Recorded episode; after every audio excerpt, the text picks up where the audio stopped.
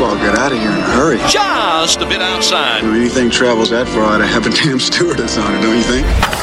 It's time for Powell at the Park. One constant through all the years, Ray, has been baseball. Cubs, Sox, all your Chicago baseball news. Dynamite drop in money. Here's your host, Kevin Powell. Play ball. Episode number nine of the Powell at the Park podcast. Thank you for listening. I'm Kevin Powell. If you haven't already, please subscribe, review, rate on iTunes. Much appreciated. You can always listen on WGNradio.com or Google Play. Anywhere you can find pods, regular pods, you can find this one. Uh, thank you again for tuning in. Episode number nine. Here's what we got today. Gas Money Bob, the one and only Gas Money Bob, who um, is a fixture in the Chicago sports social media scene, I guess. Um, he's got thoughts. Gas Money Bob's got thoughts. Brought him in. We had a really in-depth baseball conversation since this is a baseball podcast. We we got into things for about 90 seconds to 2 minutes and the other 95% of the conversation naturally gravitated towards Bears talk cuz that's what Gas Money uh, Bob does. That's what he knows. He knows the Bears. So, if you're looking for a, a full-blown in-depth baseball convo, Gas Money Bob uh, probably not going to get it, but he does have some interesting thoughts about unwritten rules that I think you should hear. Um, and in, in, terms of the Bears, Gas Money Bob makes a guarantee that one of their draft picks is going to the the Hall of Fame. So that's just your basic conversation with Gas Money Bob. Uh, you can read his stuff at Barstool Chicago. Uh, appreciate him jumping on. We also talk with Tony Andracki from NBC Sports Chicago. Tony's been on the pod before. I believe it was episode three or four or two, one of those. Uh, thanks to Tony, we just talk Cubs, a little bit of everything. A little bit of Yu Darvish struggles, a little bit of Ian Happ struggles. The uh, great starts to the season for Albert Almora and Javi Baez. We talk about the division a little bit. And I also talked with Sean Hunter. He's the owner of the Chicago Dogs. This is the new pro baseball team in town. Their headquarters in Rosemont. They got a brand spanking new ballpark, Impact Park, right by that Rosemont, uh, Rosemont Entertainment area, the MB Financial Park or whatever that whatever they call it. Um, you know, bowling alleys over there. There's a Zanies over there and bars and all that good stuff. So right across, just west of that, uh, on the other side of the on 294, there's a, a, brand new park. So Mr. Sean Hunter joins me to talk about the team, and uh, you know if you're out in the burbs, it's a good spot. You get a cheap ticket, go get some good food, uh, have some beers. Talks about some other promotional stuff they've got going on as well. So that's what we've got. Gas Money Bob, Tony Andracki, and Sean Hunter from the Chicago Dogs. But we're going to start the episode with a rundown. All right, on this week's rundown, a couple things caught my eye. Gordon Wittenmyer from the Chicago Sun Times, and I get into this a little bit more with Tony Andracki as well, but uh, there's sort of been this conversation about you know, for Cub fans in the baseball world, should the Cubs have gone with Jake Arrieta or Yu Darvish? And there's a lot to weigh into that. And Gordon Wittenmyer went to Philly and he got this great conversation, this great interview with Jake Arrieta about how the whole contract talks uh, went down. And this is from Wittenmyer's piece in the Sun Times.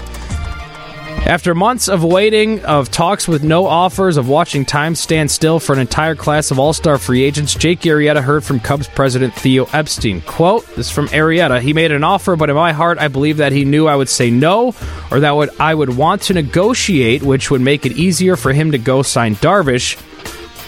He called it literally the uh, he called literally the night before Darvish signed and said, "Here's the offer. Take it or leave it. If you don't want it, we're going to try to sign Darvish as soon as possible. Six years, $120 million is what Gordon reported the Cubs offered. Cubs went on to sign Darvish, six year, $126 million. Arrieta got a three year, 75 million with the Phillies. There are escalators um, that could grow. Um, the, the, the, length of the deal could go to five years. The amount of money could go to $135 million. Arrieta says, quote, I intend to be here for five years or longer. Um, you know, this first of all, it's great stuff. Great work from Gordon on this because there has been the speculation, and, and Gordon does say that you know the four-year, hundred ten million dollar offer that was reported that the Cubs had had given to Arrieta, where that never happened. And apparently, there was not a whole lot of talks between Arrieta said there was none contract talks through most of the winter between Arrieta and the Cubs. So, you know, I respect the hell out of Arrieta on this. I mean, you get offered a six-year, one hundred twenty million dollar deal. You say no, you bet on yourself, and you know you get three years, seventy-five, and could get even more than what the Cubs offer. I, I just more so must respect the fact that he he did bet on himself. He said, "No, I understand the deal, but I'm going to go out there and see what I can get." So Arrieta to Philly, and it, it's paid off. Philly's off to a pretty good start. So is Arrieta, and uh, you know his first five starts, three and one, three four nine ERA. So Arrieta's got a lot of confidence in himself. I just wanted to, uh, I just thought it was great work from Wittenmyer to get that story because it hasn't been clear.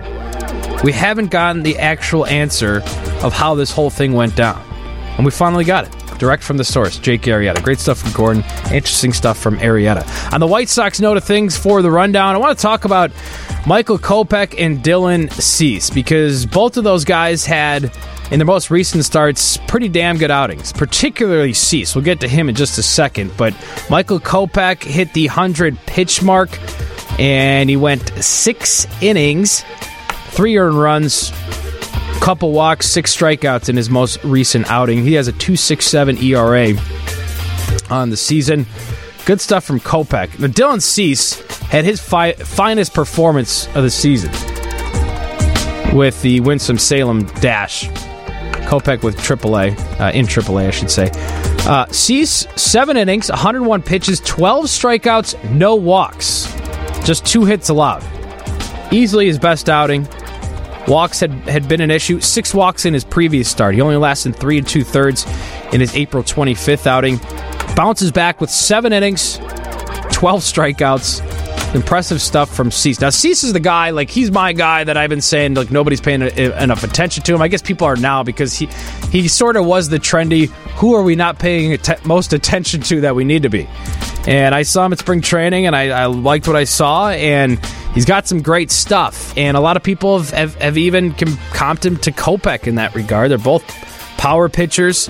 And we had Rick Hahn, Sox GM, on this podcast about five, six, seven weeks ago, and I brought up Dylan Cease to him, and this is what he had to say. Boy, this kid uh, has probably as high as upside as any pitcher in our system, uh, and, and I include Kopech in that. Uh, power stuff, great breaking ball, uh, feel for the the, the changeup. Uh, great composure on the mound, competitor. Uh, we're we're really really happy with where Dylan's at right now. Uh, the thing with Dylan is that not actually too dissimilar from where Michael Kopech was a year ago. He hadn't. Ha- Dylan has yet to have that season that Michael had in 2017, where he takes the ball every fifth day and gets through a full starter's workload over the course of the season.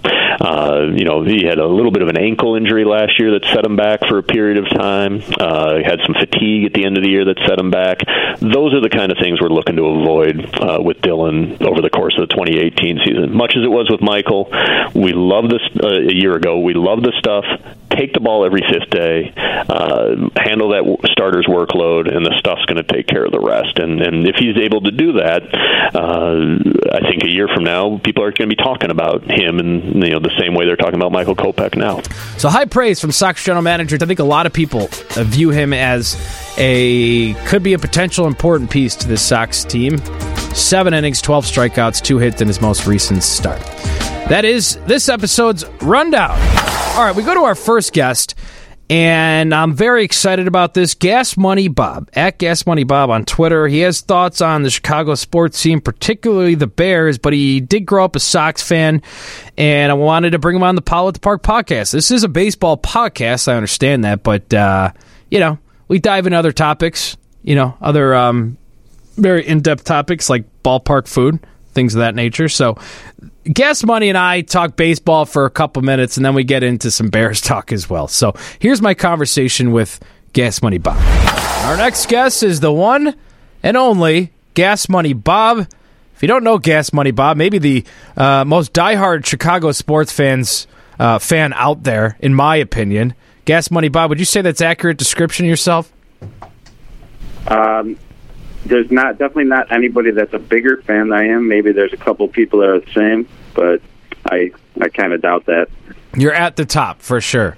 Uh, many people know you for your um, your Bears takes. You like to cover the Bears closely. You have a lot of interest in the Bears. We'll get to the Bears in just a second because you are also a White Sox fan, correct?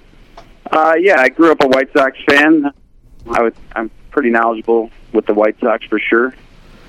All right, so you're. Uh, I was at I was at Game Two of the World Series. I mean, you know, there's only what thirty nine thousand of us that could say that. Right, right. Um, all right. Well, your thoughts at the start to the uh, the White Sox season? I, I, think a lot of us anticipated a lot of losses, but maybe not to the extent they're at right now. Your thoughts on the Sox so far? Well, I, what are they like eight and twenty, something like that? Mm-hmm. Um, I don't know. I think they're poised right now. I think they're ready to to, to make a move. Uh, I think I heard Chuck Garfien say that they uh, like almost half of their losses have been by one run. So uh, you bring up uh, Eloy and uh, Kopech, Mm-hmm. and uh, I think I think by the end of the season they'll. I mean, I don't know if they're going to win anything, but they could be knocking at the door and probably take over Cleveland and then play the Cubs in the World Series. Who gets you most excited in the White Sox organization uh, on the pro level now, and the uh, in the farm system? Is it Moncada? Is it Kopech? Who is it? Uh, I like the guys. I like that they put together a bunch of guys so they can throw 100 miles per hour. That way, you know, when someone's violating uh, the unwritten rules, we have guys that could come out there and uh, just throw out their ear holes. So you're a fan of the unwritten rules. I, re- I am a fan of respecting the unwritten rules. Right. If you do not respect them, you deserve to be dealt with. And by by saying being dealt with, you mean being pegged by a pitcher with a baseball. Yeah, throw throw at their head, throw at their ribs. Um, you know, fight, do whatever you can to protect the unwritten rules. Right. Well, some people like are trying to get fighting out of hockey. and You're promoting fighting in baseball. I think fighting should be in all sports. I mean, it, I, sports pretty much started with fighting. Am I wrong? That's a great. That's a hell of a point. I mean, you think of boxing, wrestling, things like that. That's where that's basically the root of sports, right there. So I'm I'm with you. How how do you um you know the unwritten rules came up for the Sox recently when Tim Anderson was a little too excited about a leadoff homer. Salvador Perez not happy with him. What are your thoughts on that situation? Well, in that particular situation, I think that Salvador Perez needs to shut his hole because you know the White Sox take precedence over the uh, unwritten rules for everybody else. But I also think that because Salvador Perez was was getting mouthy with them, the next time they see Salvador Perez, you got at least at least dust him back a little bit and let him know who's boss. A little chin music. Yeah, I mean, or hit him in the chin. It's fine. Right, right, right. All right. Well, that's gas money on baseball and unwritten rules. It's interesting stuff. I didn't know you had those uh, particular feelings about that stuff. Let's talk about the Bears for a second. I know this is a baseball podcast, but there there isn't a bigger Bears fan out there than Gas Money Bob. And the, the draft just recently passed. I know you and I had talked a little bit about Quentin Nelson and how much sense it would make for him to, for the Bears to take him, especially as you like to put it. Um, you know, attending a, a local Chicago school in Notre Dame. How do you how difficult do you think it is for Quentin Nelson to have to adjust and move to a town as far as Indianapolis from Notre Dame when he could have been playing in his own backyard here in Chicago? Uh, yeah, and it's going to be a tough adjustment. Plus, he has to play inside for at least half of his games. I and he doesn't have his his line coach. He's the, Hiestand. The coach made the player. You know, I mean, look at the Cubs pitching today. That's all on Hickey. That's, that's it's not Yu Darvish's fault. Right. The coaching. So if he, if he doesn't have Harry Heathman, then he's nothing. Right, right. So, well, it's probably a good thing. it's probably a good thing then that the Bears didn't even have an opportunity. I guess. I mean, he would have been reunited with Hiestand, but now Roquan Smith, he falls into the Ryan Pace's lap. Your thoughts on that? Uh, as another inside linebacker, hopefully, could be a you know multiple Pro Bowl type guy. Yeah, I mean, this guy's a guarantee to be a Hall of Famer. He'll be the next guy after Urlacher, or maybe even Briggs. Uh, the guy's an absolute stud. Uh, and plus, look at all of uh, Fangio's defenses in the past. They all had badass linebackers, and now he's got another one. Uh, I I think it was the perfect pick for this team. Right. You know, defense and getting off the bus running. That's what the Chicago Bears are all about. Mm-hmm. I think Roquan Smith was the best player in the draft. Best player in the draft. Okay. Uh, if you could, um, well, let's break down the rest, I guess, of the uh, the Bears draft. They also get a, a line, um, interior lineman of James Daniels from Iowa. They get Anthony Miller, the receiver from Memphis. Those three guys could be day one, game one starters. You got to be pretty happy with the draft. Yeah, I, I mean Daniels. He's a young kid. He's a mauler, a glass eater. He's gonna he's gonna just kick ass. Cody Whitehair could uh, play center. The interior of the Bears line will be the best maybe in the history of football, or at least since 1985 Chicago Bears. And Anthony Miller, oh my God, the guy looks. I mean, he fights for the ball. He's he, he had to go through so much adversity coming up. The guy just wants to win. Right. Um, so uh, for the Bears, by the way, because Roquan Smith, I know a lot of you mentioned maybe he's you know the next great one after Urlacher and Briggs. How would you rank all the Bears linebackers? Butkus, Singletary, Urlacher, now Roquan Smith. Uh, how would you rank them in terms of Bears great uh, greats? Well, depends on what you mean. Like if I'm ranking them by how much I love them, it goes Singletary first. But there, here's my hot take. I think the best linebacker in Bears history is Brian Urlacher. Wow. And then, and then, uh, Butkus, and then Singletary, and then probably Lance Briggs. Interesting. Uh, why do you say Urlacher? Because of the way he sort of um, reinvented that position a little bit with his speed? Yeah, speed, could cover, could tackle, can, you know, they didn't blitz him a lot, but he could get to the quarterback. He's smart.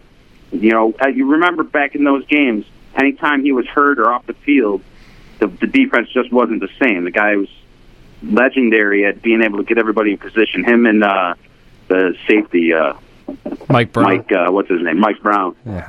There's those two guys, quarterbacks of the defense, but some of the best Bears of all time. I wouldn't be surprised if the Bears eventually uh, made an exception to not retiring any more numbers and retired 54. Um, what are your thoughts on Urlacher having hair now? Um, I don't. I, I'm not a big fan of that. Him and uh, the Ryne Sandberg uh, ads that I see. There's only on one or uh, two of them along the time. Chicagoland highways. It's it's tough to find those ads. Oh God, it's it's uh, it, it it makes me cringe every time I see it. It's not the same Urlacher. I still respect him. I still love him, but I wish he would just uh, pull those plugs. Yeah, I hear you. So, how, what would you overall grade Ryan Pace's draft? Uh, I would say A plus. Um, and then if you want me to rank the rest of the division, uh, the Lions had an F, the uh, Vikings had an F, and uh, the Packers had. Uh, let me check my. Uh, yeah, they had enough too. Yeah, yeah, that, yeah. That sounds accurate. Um, Aaron Rodgers, by the way, do you see he's a part owner now of the Milwaukee Bucks? What are your thoughts on Rodgers in general and uh, him, you know, putting his foot into the NBA game? Yeah, well, nobody likes him. So, I mean, sure, he's throwing some money around, and people are going to take the money and run, but no one likes him. So, I don't see like him being able to bring in free agents or anything. The guy's a jerk. His family hates him. His, you know, his his brother really hates him, and that dog in the commercial, you could tell that dog really hates him. I couldn't agree more. I couldn't agree more. Gas money, Bob. Um, you know, you're like the Tom Skilling of forecasting bear weather. Nobody understands the essence of bear weather quite like Gas Money Bob.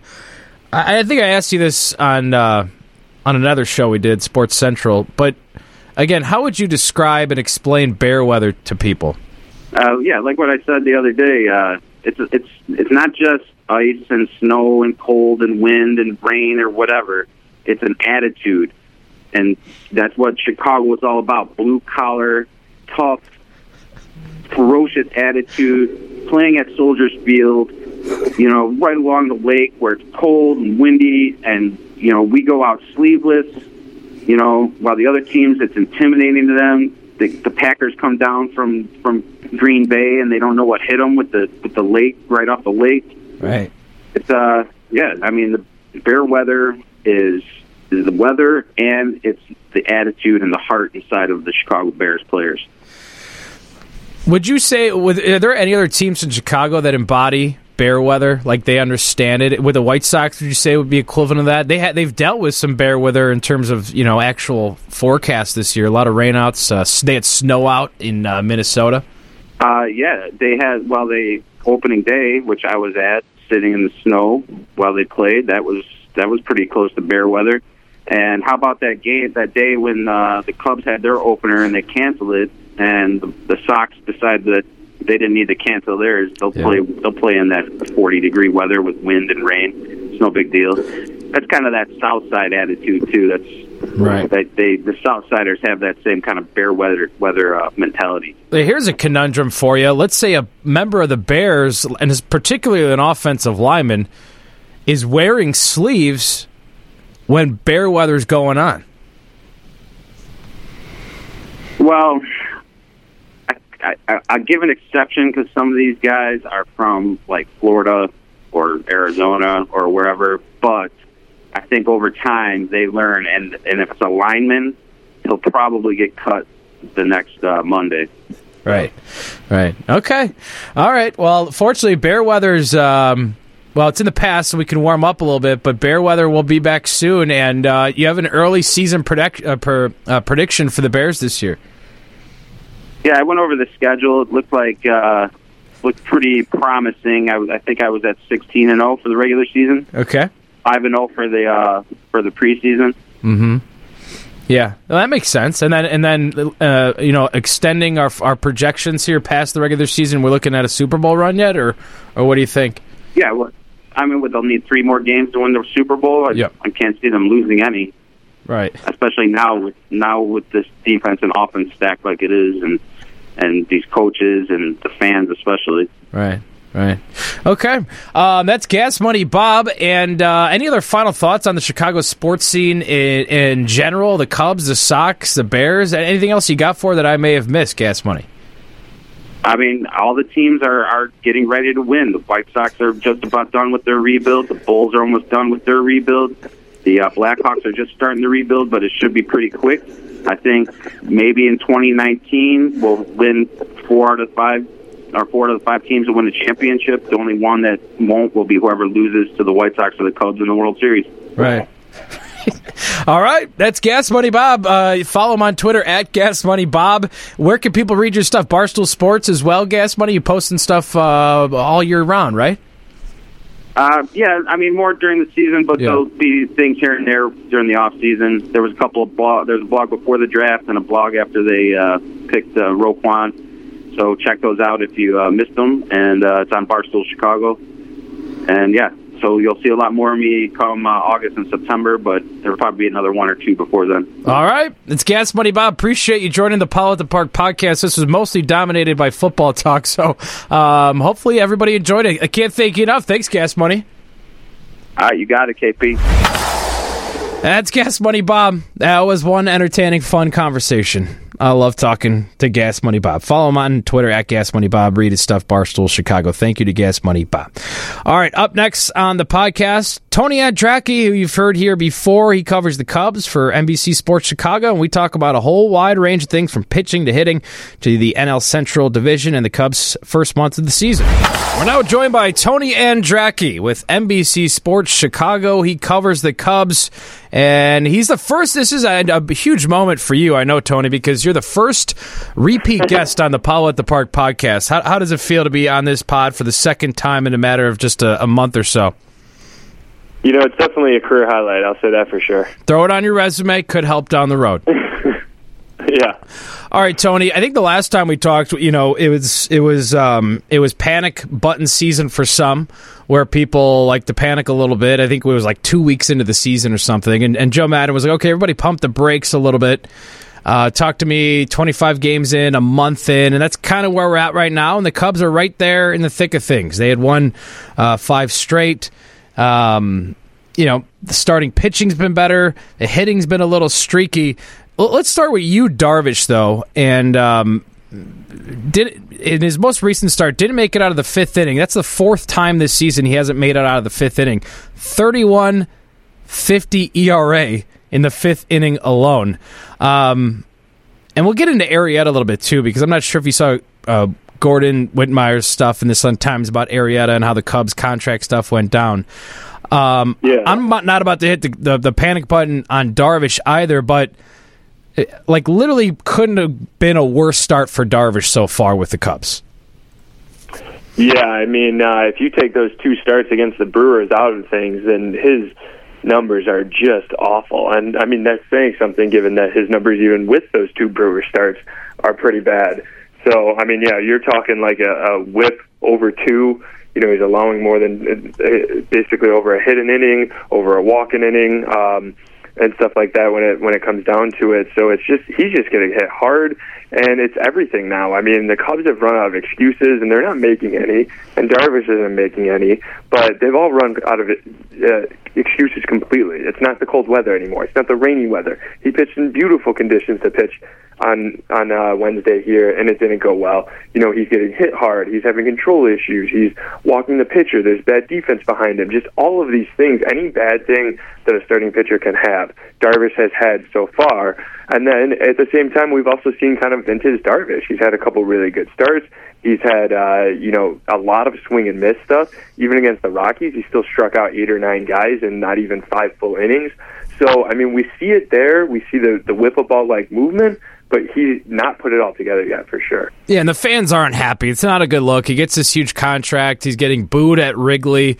Um, and it doesn't help that Jake Arrieta's off to a pretty good start with the Phillies. And Gordon had this great piece in the Sun Times. He, had, he got some. This is the best insight we've gotten so far on how things actually went down between Arrieta and the Cubs. And Arrieta was, was pretty blunt with it. He said Epstein called him the night before they signed Darvish, offered him a six year, $120 million take it or leave it deal. And and uh, Arrieta bet on himself. So I, I mean, I guess this is still kind of early. Especially, we're gonna have to look at the full body of work for these guys. But were you on board with going with Darvish over Arrieta, or were you were you team Arrieta when it came to deciding which guy to sign?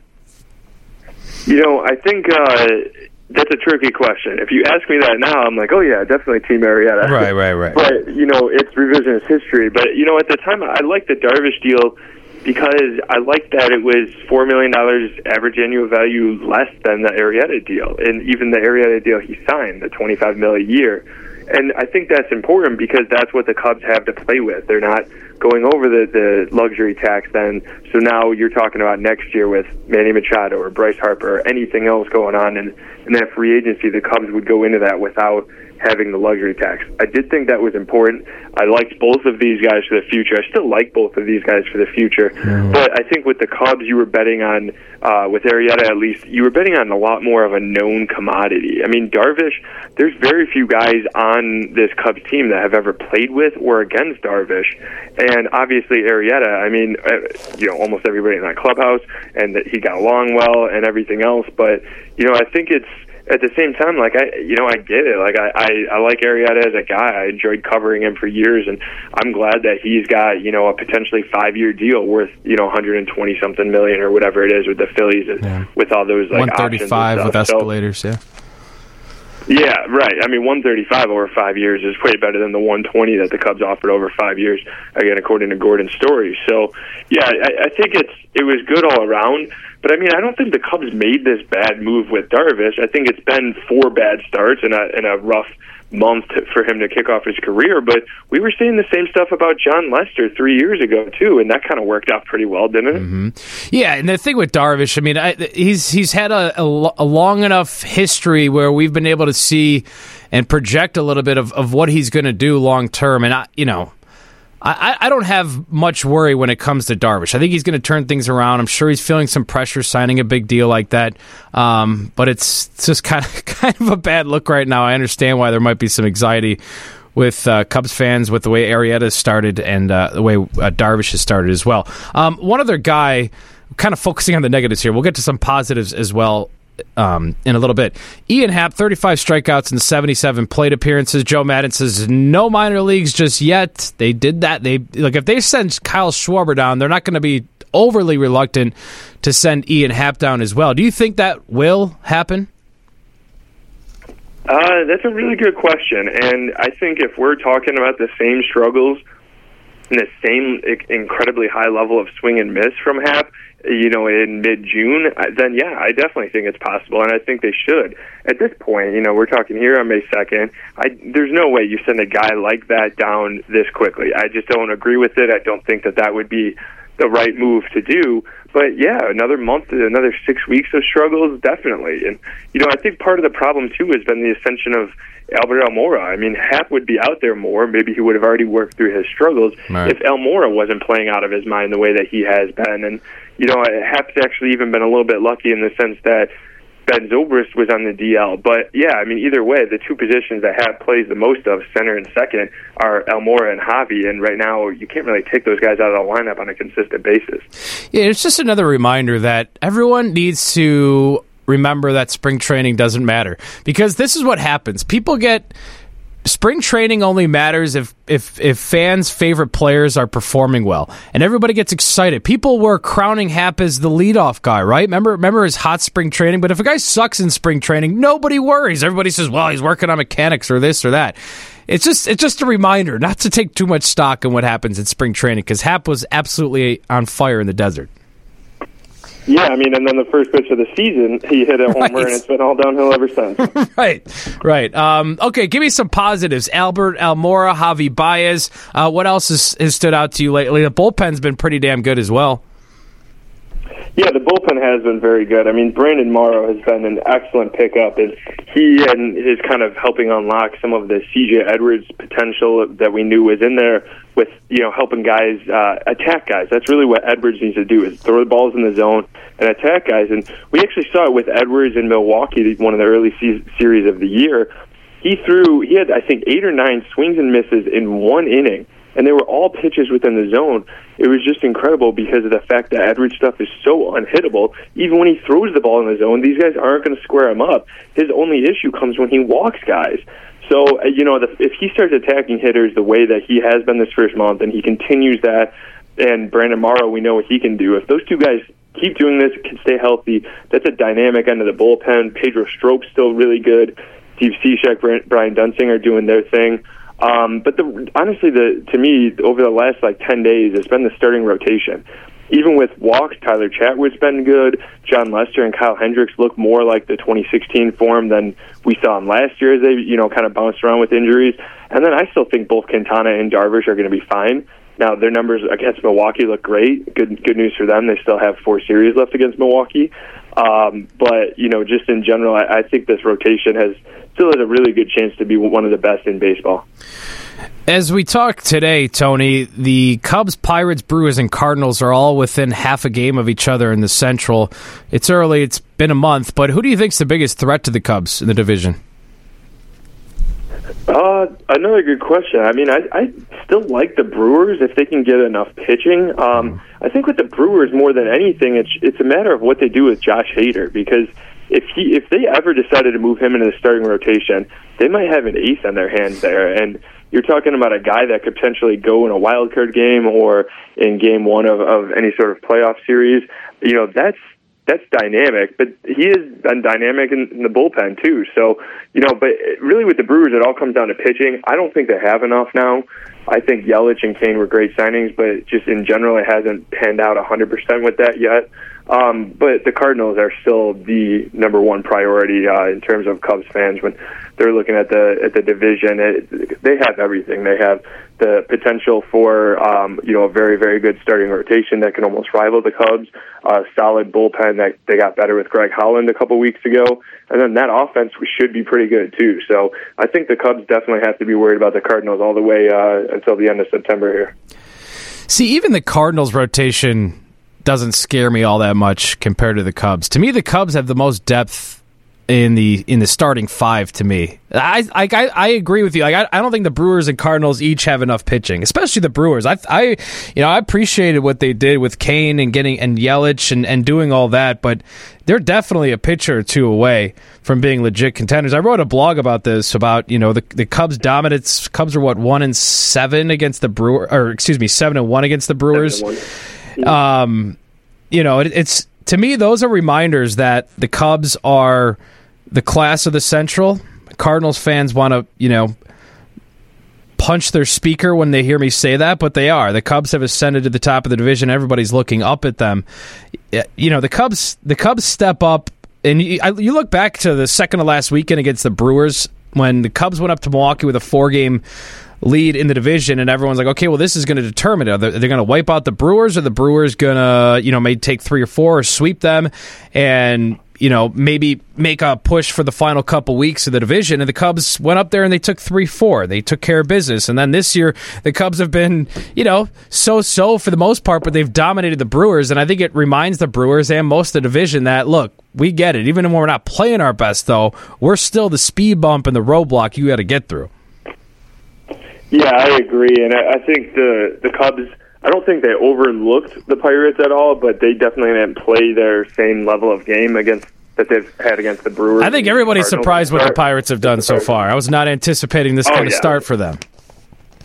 Yeah, me neither. But you know, like, yeah, they got rid of Andrew McCutchen and they got rid of Gerrit Cole, but they got some pretty nice pieces there as well still. And you know, I, Corey Dickerson's been incredible for Pittsburgh, and I, I don't think they have enough pitching either. Mm. But you know, they're a team that they'll they'll probably be in the mix of things, uh, battling it out for maybe even second or third. But yeah, yeah it's going to be a tough tough division for the Cubs. It's, it's good that they're for them that they're off to a great start. And then you know, you kind of asking about positives too. Look at all of this the where the Cubs are at, you know, in first place for at the end of April in first place, anyways, and uh, they did all that with Rizzo and Bryant even after today's game, combining for five homers on the season. Wilson mm-hmm. Contreras has one. That's the heart of the Cubs' order, and neither Rizzo or Bryant have really gotten going offensively. So mm-hmm. there, there's some good times coming ahead for the Cubs.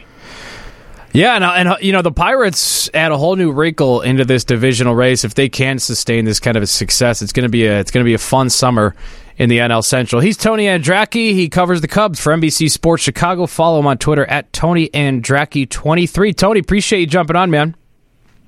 Yeah, no problem. Glad to be the uh, first recurring guest. Throw it on your resume. Throw it on your LinkedIn profile. it's big time stuff, Tony. Thanks a bunch, Ben. Awesome. Thanks, man. That is Tony and Andracki. Be sure to read his stuff, NBCSportsChicago.com. Always great stuff from Tony. Appreciate him hopping on. All right, there is a new pro baseball team in town. The Chicago Dogs, located in Rosemont. They're part of an independent league, not affiliated with any major league club, but they're in Rosemont. It's a family friendly th- uh, thing. You know, it's fun to go out, get some cheap tickets. It's in the Rosemont area. Um, they got a brand new ballpark as well. So we talked with the owner, Sean Hunter, about the upcoming season. There's a new pro team in town, new ball club in town, out in Rosemont. Uh, excited for the new season. Sean, appreciate you jumping on the podcast. Oh, my pleasure. We're we're excited as well. Well, a lot to lot to touch on here. We'll um, we'll get to a few dates coming up and some promotional things that uh, I know you guys are excited about.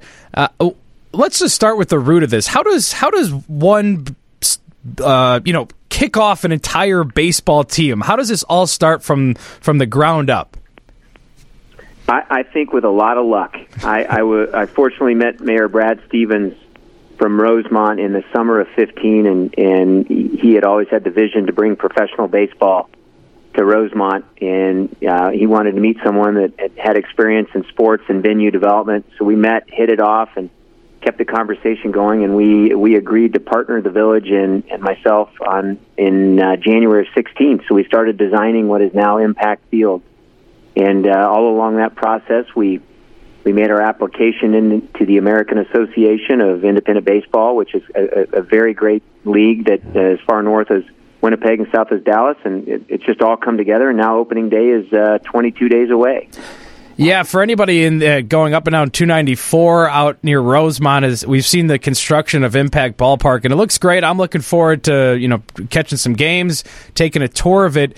Um, and again, before we get to the park, let's talk about the team. Once you have the idea of the team in place and, and you get, you know, approval from the league and all those sorts of things, and you guys get the ground, you know, the groundwork done for the ballpark, how about assembling an actual team, a manager, coaches, players? How does that all come together?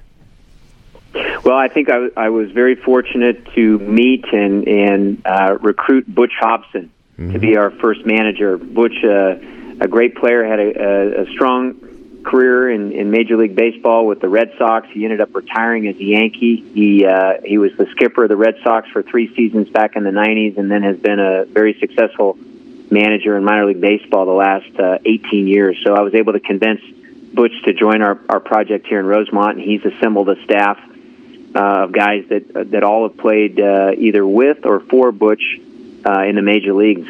Uh, you know, over the last several years. So they've they've for the last couple months been building the the roster and bringing in guys from other minor league teams, guys that are you know just out of college, and they'll be uh, bringing 28 guys into our training camp, and that will be whittled down to a 23 man roster for opening day. Well, it's pretty cool, and the park's located in like a perfect spot. It's right near the. If anybody knows Rosemont, it's near that entertainment area, entertainment district, basically right on the other side of the highway from there. So that whole area, a whole lot of fun happening over there. Um, let's talk about the the park, Impact Park. Uh, there's this uh, open house. Uh, May fifth. Tell people what that is. If is that if fans want to just go and check out the new park. It is. So folk, folks can come out this Saturday uh, from 11 to 5 and take uh, guided tours. They can play catch on the field. Parents and kids can go down on the field, and and you know we'll be able to give uh, tours. A, a, lot of our staff will be there for the for the six hours, and it's really a chance to get behind the curtain and see how beautiful this park is. That we we did not cut any corners in the design and construction, and again, I I give the cre- credit to Mayor Stephens and and Rosemont, but this is. Uh, it's a beautiful park that has all the the amenities of a major league park. It just has the you know the closeness and intimacy of a of a, a minor league park. We have 6,300 seats, every one of them right on top of the field. Very cool. Yeah, it's, I was reading up about it, and I think there's suites and people can rent out spaces and things like that. That's that, how how do people go about doing that if they're interested in, in booking an event or uh, you know a work outing or a birthday party, something like that. So I, I think the best source of all things Chicago Dogs is our, our website, which is thechicagodogs.com. It's got all of our information on the team, our roster, ticket sales. We we have six unique party decks, so you know we can host groups from 20 up to 500 that include pregame picnics. They're you know one of our unique uh, experiences. You can rent a field suite for 60 people that includes access to our batting cage, nice. which we think is pretty uh, pretty special in, in any any level of baseball. So there's there's really something for families. There's something you know, for for the the corporate group from corporate entertainment, and and then obviously we we think given the location here uh, in Rosemont with the, the visitors, we, we think will will uh, be attractive to a lot of different folks that want to look for some summer entertainment. And some exciting news as well. Wiener Circle, the iconic Wiener Circle hot dog stand in Chicago, is coming to Impact Field. Are they going to be a permanent fixture there all season? What can people? Uh, how can people get their Wiener Circle fix? They are the world's second Wiener Circle is Nice. moving into Impact Field, so they'll be they'll they'll be open on on uh, opening night, serving their famous char dogs and and char char burgers. So we're very excited. I'm I'm I'm I am a big fan of their brand, and and uh, you know they've they've got a a bit of a, a reverent attitude that I think will bring a little bit of that to the park as well. Well, I'm like a ballpark foodie. You know, I like to see what different parks are around Major League Baseball and minor league parks are, um, you know, serving up as well. Other than Wiener Circle, can people expect, you know, your, a, a full menu of, of, of creative stuff at uh, Impact Park? There will be a, a full menu. So we've got a private club uh, that that will include an all all you can eat high end uh, Levy buffet, where beer, wine, and soft drinks are included. We've got picnics, the picnic areas I mentioned earlier, and then our general concession stands will have uh, you know the best Chicago dogs in town. We'll have pizza. We'll have great Mexican food. It, it, it'll really be a nice, uh, diverse offering. And as I mentioned, Levy Restaurants is our food and beverage partner. They're, I think, the best in the industry worldwide. So they they've got all of the great venues here, from United Center to Wrigley, and and uh, I've worked with them over my career for the last 20 years. So I'm glad to to be bringing them to Impact Field. Yeah, we talked about the opening uh, open house on May 5th, Saturday, this Saturday coming up. Uh, opening weekend's a few weeks away. You guys will be playing the Kansas City T-Bones. What can people expect opening weekend? It, it, it's going to be a, lot of energy, a, lot of uh, celebration. So we, it's a Friday, Saturday, Sunday homestand will kick off, obviously, the inaugural game, the, the little bit of history there. On Friday night, the 25th, we'll have fireworks that night. And then on Saturday, we'll come right back with fireworks again.